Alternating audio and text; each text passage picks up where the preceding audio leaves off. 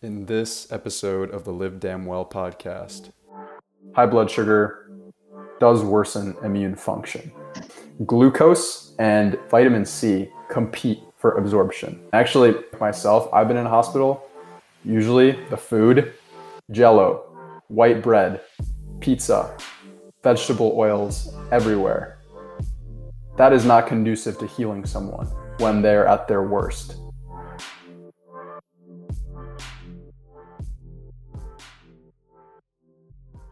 I want to get into relevant, like very relevant measures of health and how they relate to COVID, because that's the most relevant thing happening in our lives the past eight months.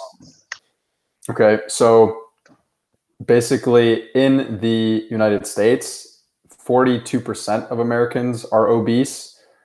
And so higher That's BMI. Obese, not overweight. That's Yeah, obese, obese. American adults are obese. Usually you present with something called metabolic syndrome, which is this collection of really bad biomarkers like high insulin, blood sugar, hypertension, whatever. Right. And that all leads to low grade inflammation, you know, disruption of white blood cells and the way that they are uh, generated and their activity. This next one is called glutathione. So, what is glutathione? Basically, glutathione is uh, one of the most important antioxidants that we have in the body. And it is a tripeptide made up of uh, cysteine, glycine, and glutamate. And it's involved in a bunch of things like proper cell death, apoptosis, antiviral defense, mitochondrial function, and immunity. Glutathione is endogenous, which means it's made by your body.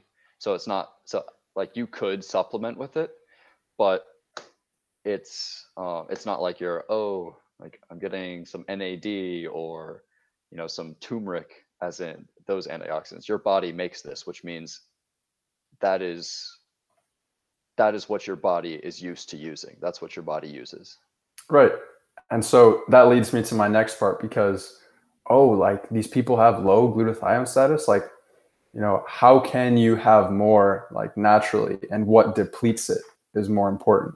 So you you do make glutathione and the way the amount that you use it up because you have too much oxidative stress and the foods that you eat contribute to a high or a low amount. So how does someone become deficient? Uh, well, it decreases with age is number one. Low consumption of like whole foods, like veggies, fruits, meat. Um, people with chronic diseases, right? Because as I said, someone with obesity or a chronic disease, they're going to have this low, steady level of inflammation throughout every second of their lives while they have that disease. Meaning, their body is literally on on like fight or flight mode, so to speak, all the time, meaning it is constantly depleting that glutathione because it's constantly needing to, you know, your body's trying to keep yourself alive. So it's trying to is continuously trying to mediate the the the always present inflammation that's there. So okay. made, it gets used up. It's made, it gets used up. So I have a as an outsider, I have two main questions. One, like I think you touched on it briefly, but can you supplement it for it? And if you can't, why can't you? And two, like Jorge, you mentioned that people with chronic illnesses are always like using up this um, molecule, but can't it be for people who are just in stressful situations in general? Like you work a really hard job or you're always like anxious or whatnot or yeah. Even you're an elite, elite athlete or anything like that? Yeah so first of all important disclaimer which i will also have on my website is it is not medical advice at all. Whatever i say is also not my opinion unless i say this is my opinion right? All of the research that i'm talking about will be cited on my on my website at livedamnwell.com so to answer that question, you can supplement with it, just like you can supplement uh, NAD, which you also make in the body, just like you can supplement a bunch of different things that you make in the body, like melatonin, for example, right? And I don't have enough knowledge to say should you or should you not, but I think you should check out Dr. Ben Lynch's research on that.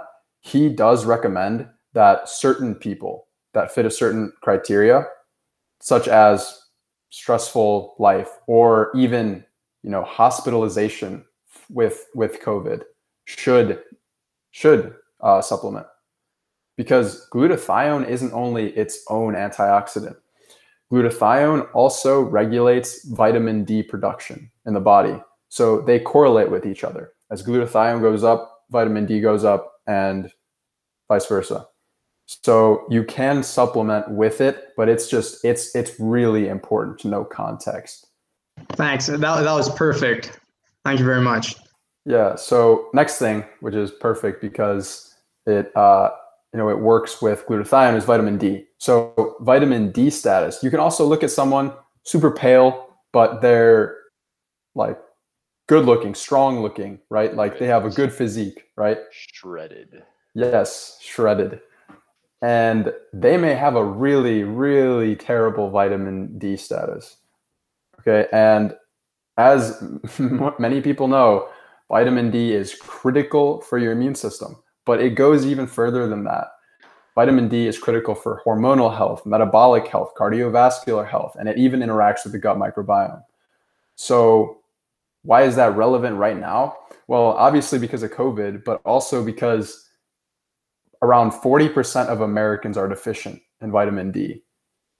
And that's defined in in many researchers' opinions, the threshold is set way too low. So the threshold is set at 20 nanograms per milliliter in your blood of uh, 25 hydroxy vitamin D. Okay, 20 nanograms per milliliter. But many researchers, scientists, and doctors actually believe the proper threshold should be somewhere at about 40 nanograms per milliliter. And that's the level that you see um, in many of these uh, modern hunter gatherer populations who are out in the sun all day. And so many people believe it should be at 40 nanograms per milliliter. And if you set it at 40 nanograms per milliliter, around 90% of Americans are deficient, which is scary. ridiculous. It's scary striking statistic. I mean, okay, if I could just butt in real quick, like for the people like me who don't know too much, like what can we do to fix this or like help combat this? Okay, so first thing is if you are able to get out in the sun, go. like go out in the sun. Um, so there's a few things I want to touch on actually. Sunlight, uh, different supplementation, skincare products, vegetable oils, so nutrition in general. So, number one, let's sunlight, right? You want to try to get in the sunlight as much as possible, um, safely though, because obviously we know that the sunlight is is powerful, right? It you literally go outside for a few minutes and it millions of double strand breaks happen in your DNA. And for those of you that don't know really what that means is breaking of the DNA, if not balanced by antioxidants, is what can lead to cancer. Okay, so that's damage to the DNA from the sunlight. So, how can you remedy that? How can you actually still go out, right? Well, go out 10, 15 minutes, whatever you can manage at a time without getting that red that I used to get a few years ago. Go out and try to expose as much skin as possible. And for God's sake, do not wear sunglasses because the way that you produce more melanin occurs through your retinal pathways. And that's through alpha MSH, alpha melanocyte stimulating hormone that happens directly through your retina. So if you're going outside and you're wearing your cool sunglasses, you are probably you're not allowing your body to adapt to the sunlight just by wearing sunglasses because you can't create that melanin that will protect you from the sunlight. So, having, yeah, go ahead, Ben. Not to rabbit hole, but also you'll mess up your circadian biology. We can always hit on that in another podcast as well. Yes. Yes. So yeah, exactly. So it's really, you know, like the science is important, but I think it's also important to think about what was life like before we even had all of this science. What was life like for those hunter gatherers? They rose with the sun and they set with the sun. And they did it with minimal clothing. Okay? So so for that first tip, go outside, whatever you can manage, do it. And don't go above that. Uh, I would say what, what one thing that really helped me was starting in the spring when the sun is least intense. Like once the sun starts coming out the like even if it's in the winter, like hell, if you can manage it in the winter, go outside in the winter. But for me, what was what was what really helped was as soon as it started getting warm in the spring, I went outside with my shirt off for and and since the sun was uh, not very intense at that point, I could stay out there for about an hour and then, like, you know, no sunscreen and I wouldn't get pink. Yeah, that's great. Solar That's great. Yes, that is a perfect way to do that because like I remember when my skin was super sensitive to the sun, I started going out in the spring when it was like 40, 50 degrees even and it was still like sadly there were still some, you know, if I would stay out there for a while, I would still get a little bit red even though the sun was like you know, uh, a fraction of the UV that it would be during the summer. But I did it consistently without getting burned for the most part. And that allowed me to establish this solar resilience. So, safe sun, circadian rhythms, no sunglasses, please. And up next, I would say uh, supplements that are synergistic. And by the way, I'm not I'm not like I'm an advocate of supplements in a smart way. It's not really shouldn't have to be a replacement, but because the soil is so depleted, because our food is so depleted of micronutrients, it is it has become pretty much a necessity to have supplements. And one of those when we're talking about vitamin D is magnesium because magnesium is involved in over 300 biochemical reactions in the body. So that right off the bat should alert you to something. And each biochemical reaction is not contained within its own little box. Like, oh, it's just this biochemical reaction right here. That's all we're dealing with. No, like each biochemical reaction has cascading effects throughout the entire body because what does the body do? It talks to itself, it signals, it communicates, it lets, you know, it, it lets like the rest of your body know that there there was a stimulus right here. It's it's just like your nervous system, but on a cellular level. Different uh different mechanisms that happen. Yes. Yes. Mechanisms. Right. And so magnesium is not only involved with those 300 biochemical reactions, but it's it's you know that has profound effects for every part of the body because I mean we're an interconnected system, right? You can't just single out like one little neuron and say like, oh, that's all this does. It doesn't connect to the body. No, no, it connects to every part of the body. Everything has its own part in a huge system. And so magnesium is really important because it actually activates vitamin D. Without that, you have this this vitamin D that can't can't get activated. It can't uh, because the form of vitamin D has to change, and you need magnesium in order to be able to do that. So that's what I would say for in terms of supplements.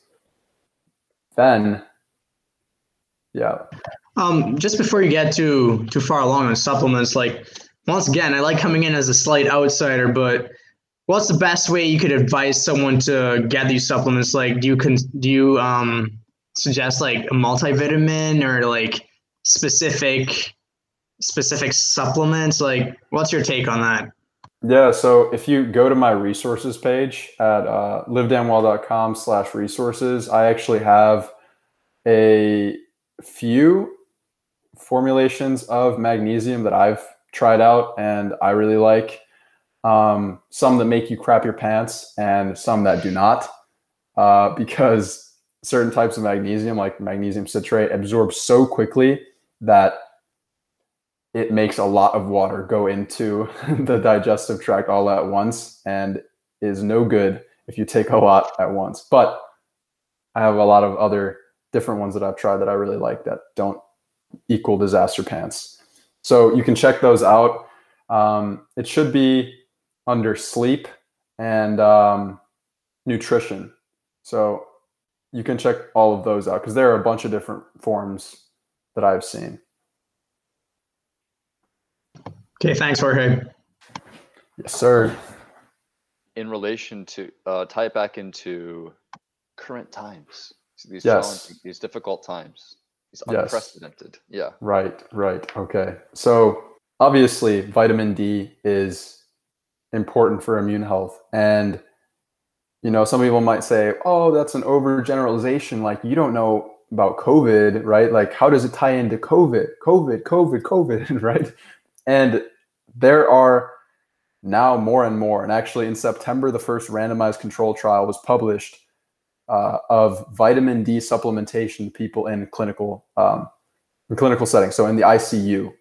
Okay, so what happened was you had, and to be fair, it was a small group, but it was significant nonetheless. So they people who entered into a hospital and were given magnesium, a very large percent, or not magnesium, who were given a form of vitamin D. What happened with those people who were hospitalized is a, a significant amount of people did not require ICU care. Okay. And the control group who were hospitalized, a vast majority of them, or a larger majority of them, did need more care, ICU care. And out of those people in the control group who did need more ICU care, there were people who died. But in the group that was given vitamin D and who did still need ICU care, no one died. No one died, and more people recovered. So that right there is very significant because it, it also it wasn't like some observational study. It was a randomized control trial, which means it's it's on the it's higher on the hierarchy of studies, if you will. So that right there is really important. Number two is there have been a few studies ranging from anywhere from let's see 60 to like 90% of people who died with covid had a had a vitamin D deficiency. Vitamin D is crucial for right now. And again, it's a biomarker of health that is not apparent by just looking at someone usually. The the study done on blood clots, uh, I think the official term is what thrombosis, right?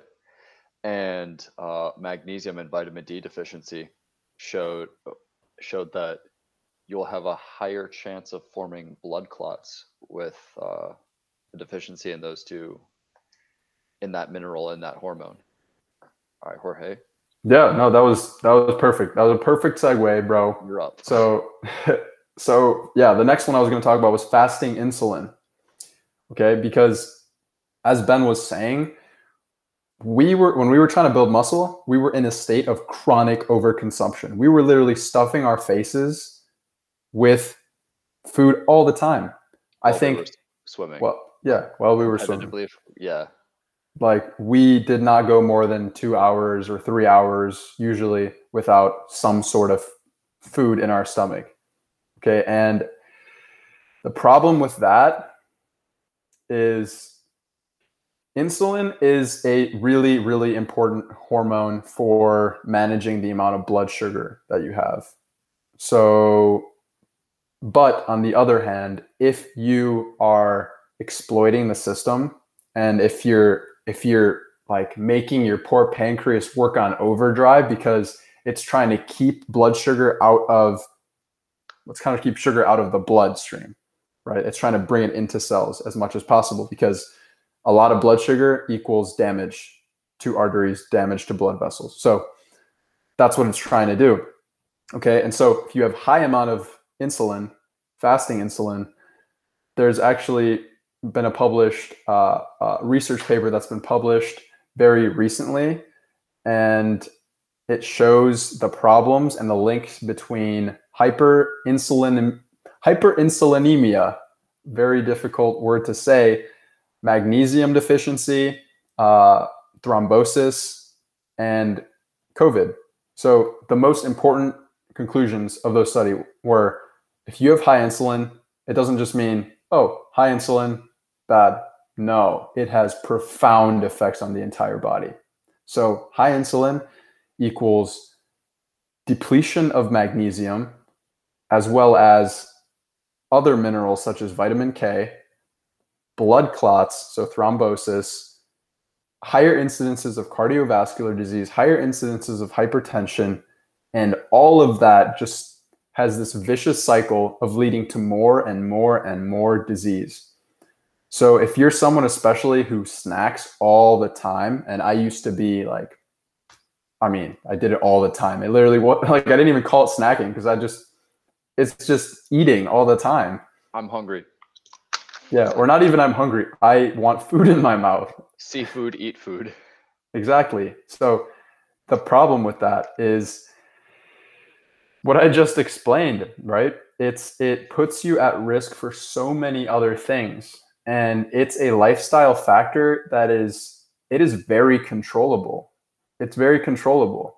Um, like, you know, you have these lifestyle interventions such as intermittent fasting, um, or something as simple as just not snacking between meals, right? Because if you're constantly blood sugar up, insulin up all the time, you have this whole day like this sinusoidal wave. You're not you're not letting the body um, you're not letting the body rest and regenerate like it like it should, and that leads to a lot of negative health consequences, including a worsened immune system. This is not in line with your biological rhythm, specifically your circadian rhythm.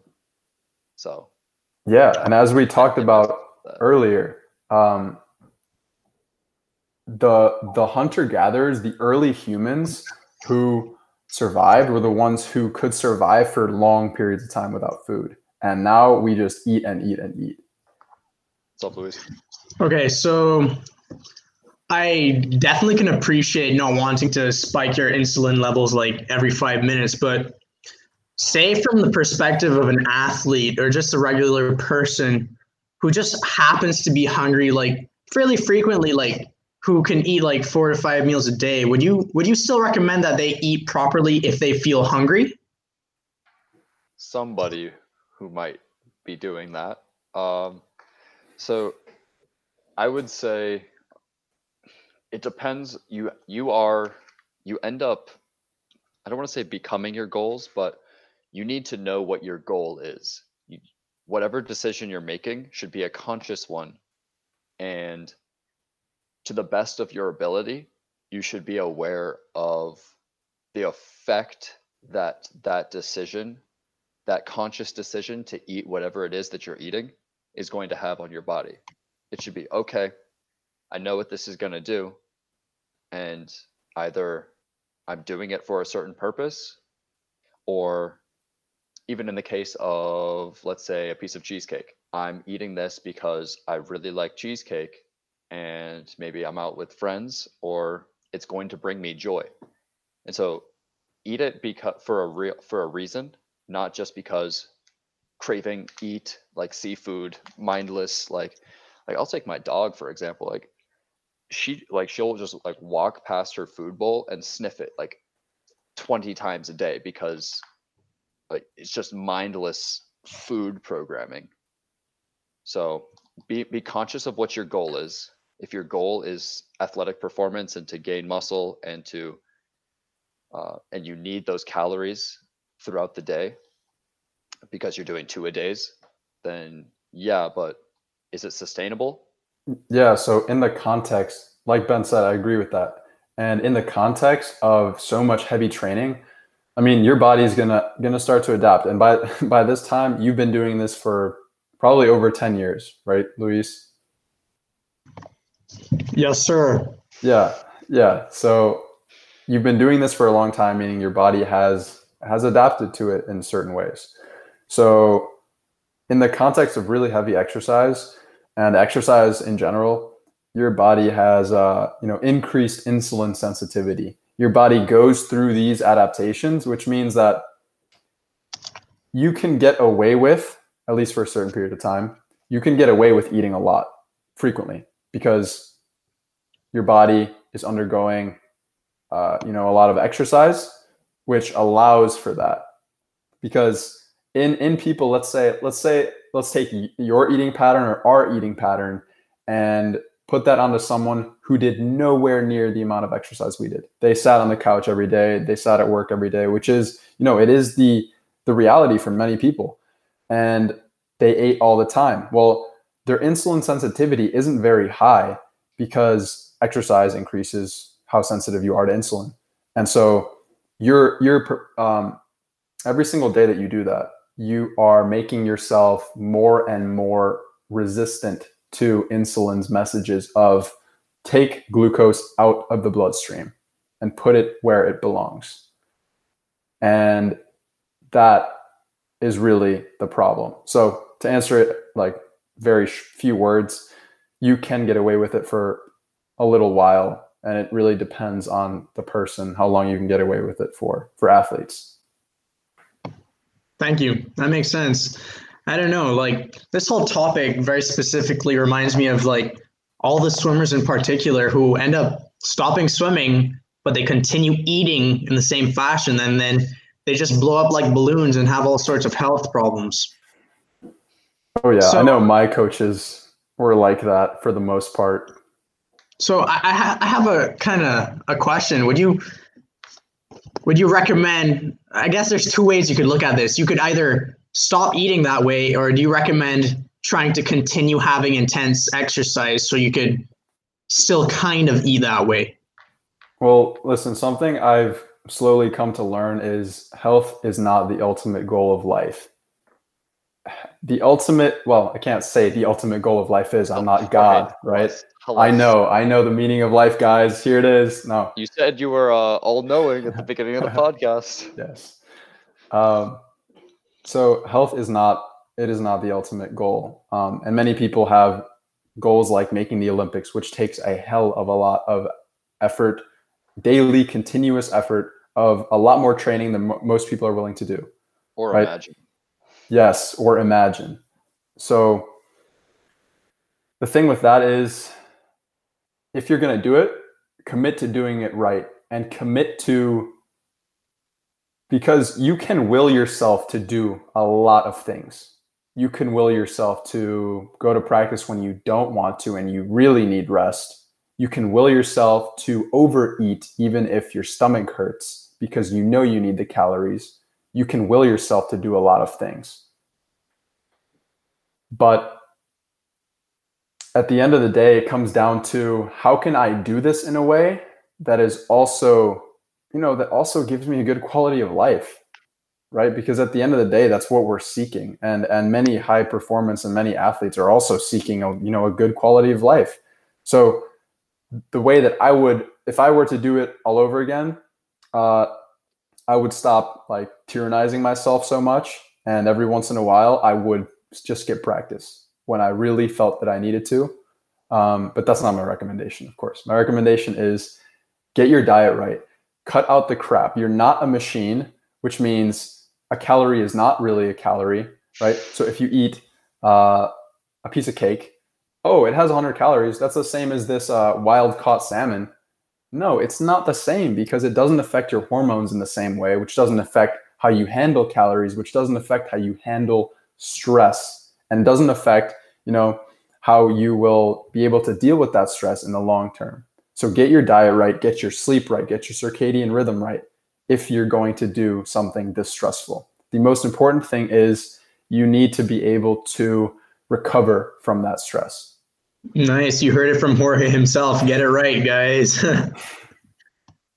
Yeah that's that's definitely what i what i would have done. And i i, I needed I didn't have all of that knowledge because I was literally like breaking down every, you know, pretty much any way you looked at it. I was I was breaking down in terms of health, but I didn't know what I could do to make myself healthier while still being in it fully.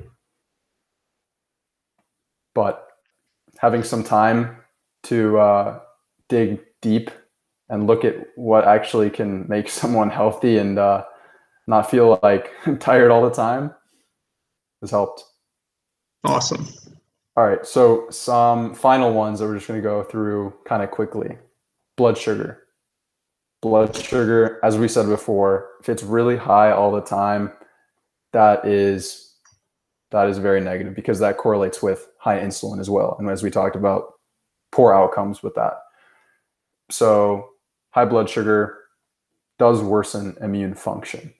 And actually, this is something really interesting. Glucose and vitamin C compete for absorption into the cell. So that's partially why you get worsened immune function. Because if, you know, it's going to go for the blood sugar first. Your cells are going to be like, we need to take this shit out of the bloodstream now. But the vitamin C, because that that's literally like that's damage right there. If it's there for too long, you will have damage. Uh, vitamin C, on the other hand, like it's it's water soluble, if I'm if I'm correct. So it's really doesn't present a that big of a threat. Where on the other hand, high blood sugar does. So worsened immune function. And actually, I don't know if you guys know something about this, but there's been a lot of talk of, and anecdotally, like myself, I've been in a hospital. Usually, the food, jello, white bread, pizza, vegetable oils everywhere. That is not conducive to healing someone when they're at their worst. And especially in terms of blood sugar. Agreed. I mean, from what you're saying though, there's there's there's a, I can I can't help to stop thinking about fruit because some fruits are very high in sugar, but they're also high in vitamin C. So there's a there's like this caveat and this so what do you do when it comes to fruit? How do you handle that? Well, it's that's incredible. That's like the incredible synergistic part of of nature. It literally pairs those two together because it's like it knows, right? That's incredible to me. And the thing with fruit is like I don't know, there have been people demonizing it as like sugar is sugar, right? And I mean, kind of, yes. But uh, fruit also has a lot of water in it. It has fiber in it, meaning you don't get that huge blood sugar spike with that huge insulin spike as you get with a piece of white bread because you have a lot of things that work with it minerals, vitamins, water, fiber. So I personally wouldn't demonize them. Yeah. So next one, we only have a few left. Uh, C reactive protein. CRP is a common biomarker of inflammation. Um, and the reason why this is important and relevant for the pandemic is because high CRP leads can lead to a cytokine storm. And a cytokine storm, if you guys have been reading like a lot of the news around COVID is characteristic of severe COVID cases or an overactive immune response. And cytokines, while they're important, they are inflammatory signaling molecules. So you want them to signal, yo, we got an invader here, but you don't want them to be, you know, like getting a lot of collateral damage on other cells, you know, parts of the body right? And that's what happens when you have a high CRP. And that's also not really very visible if you see someone, or it can be, you know, underneath the surface of someone, like Arnold.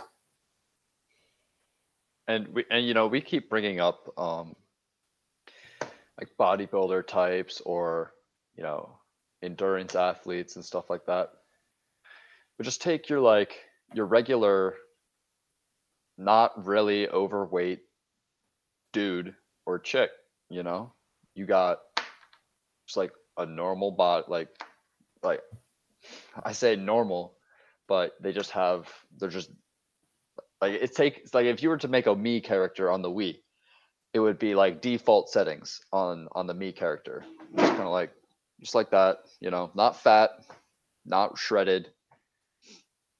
But all of those markers uh, can still be present and you and you're like you know he, like my boss uh, my boss jerry like you know like maybe he was going a little bit bald but other than that i thought he was a healthy dude i didn't think covid would hit him this hard it's like nah you didn't what is he, what is what does jerry eat for breakfast every morning he stops at dunkin donuts gets an gets an egg sandwich with sausage and that fake cheese and gets a donut and a vanilla latte. That's like it's stuff like that. Uh, uh, you just don't see and like okay he goes uh he goes and sits on his elliptical at home for 15 minutes or 20 minutes a day like okay that's great. But what is he eating that's causing that underlying inflammation you know? Just for your normal dudes out there. Exactly exactly. And it's important that i mention again the statistics that i mentioned at the beginning. 60% of American adults have one or more chronic disease. That's insane. That's literally like walking down the street. Uh, one doesn't, uh, two, yes, one doesn't, two, yes, two, oh, three, yes. You know, like it's more than every other person has a chronic disease that you'll encounter. So that's where the definition of health gets really difficult because you can't just really tell by looking at your average Joe if they'll be healthy or not. Because we're we're just, you know, and this is basically I'm gonna I'm gonna tie everything together now and just give you some main takeaways. So according to the CDC, 94% of COVID deaths had one or more comorbidities. 94% is virtually everyone. And so again, healthy is misleading in the media's eyes because you know like a lot of the news news articles they want views. And if you say healthy people killed by coronavirus you will get views. But it's just not the whole truth. And so our definition of health is completely distorted. And sadly it's it's become normalized that people are chronically sick.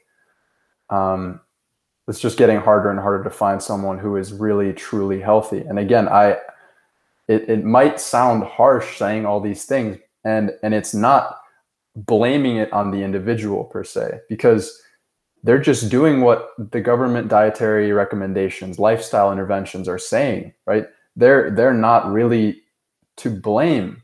Like if I knew better now, I maybe I would have stuck with with swimming. Maybe I would have kept on. Uh, you know, maybe I wouldn't had so much like chronic anxiety, like some depression like symptoms. Maybe I wouldn't have had uh, you know like these digestive issues for as long as I had them, or like like I said in episode one, like I would have these like low key panic attacks when I did homework when I was little, like in elementary school. But like my parents never called it that, obviously. But so if that that's following, this is the most important message. 60% chronic disease and 54% chronic disease in children, this is following the mainstream conventional wisdom. So that should tell you that something is not working. And so the root cause of negative outcomes in patients with COVID are not merely because of a virus. And the statistics are fully behind me. And the truth is we are just we are just sick. Like we are sick from the moment that we're we get up in the morning to the moment we go to bed. We have all of these things that compound and lead us to become these unhealthy people that we've sadly become. But there is hope.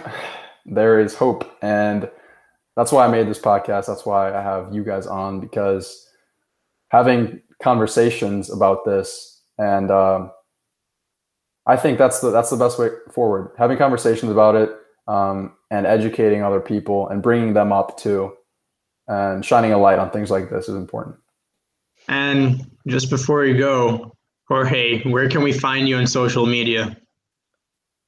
Oh my God. Um, so I usually just use my Instagram, uh, which is at live.damn.well. Um, also, if you're interested in chronic disease, healthcare, immune health, I recommend you check out my book, Return to Human. I know I sound like a broken record, uh, but it's on Amazon right now. It's a Kindle version. I'm working to get a paperback version, hopefully in a few months. And uh, yeah, but if you want a free sneak peek of the book, just head over to my website at livedamnwell.com. I think we got some goodies in here for that we can we can rabbit hole for future podcasts. You know, last yeah, last thing about that. So Wash U researchers a few months ago, this kind of hurts me to say it, just a few months ago said boosting immune health, a possible treatment strategy for COVID 19. They're on track. Yeah, they're on track what amazes me is that it took them so long to realize that that's a possible treatment avenue. Wait. like like naturally boosting immune health. Is that does that mean like your immune system like helps doing what it's supposed to do? Prevent disease? Possible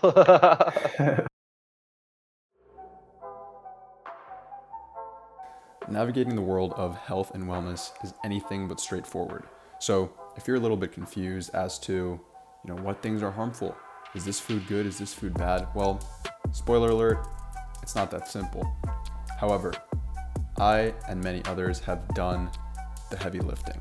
So I put together a book called Return to Human How Modern Medicine, the Media, and the Mundane Have Destroyed Our Immune Systems and How to Move Back Towards Optimal Health.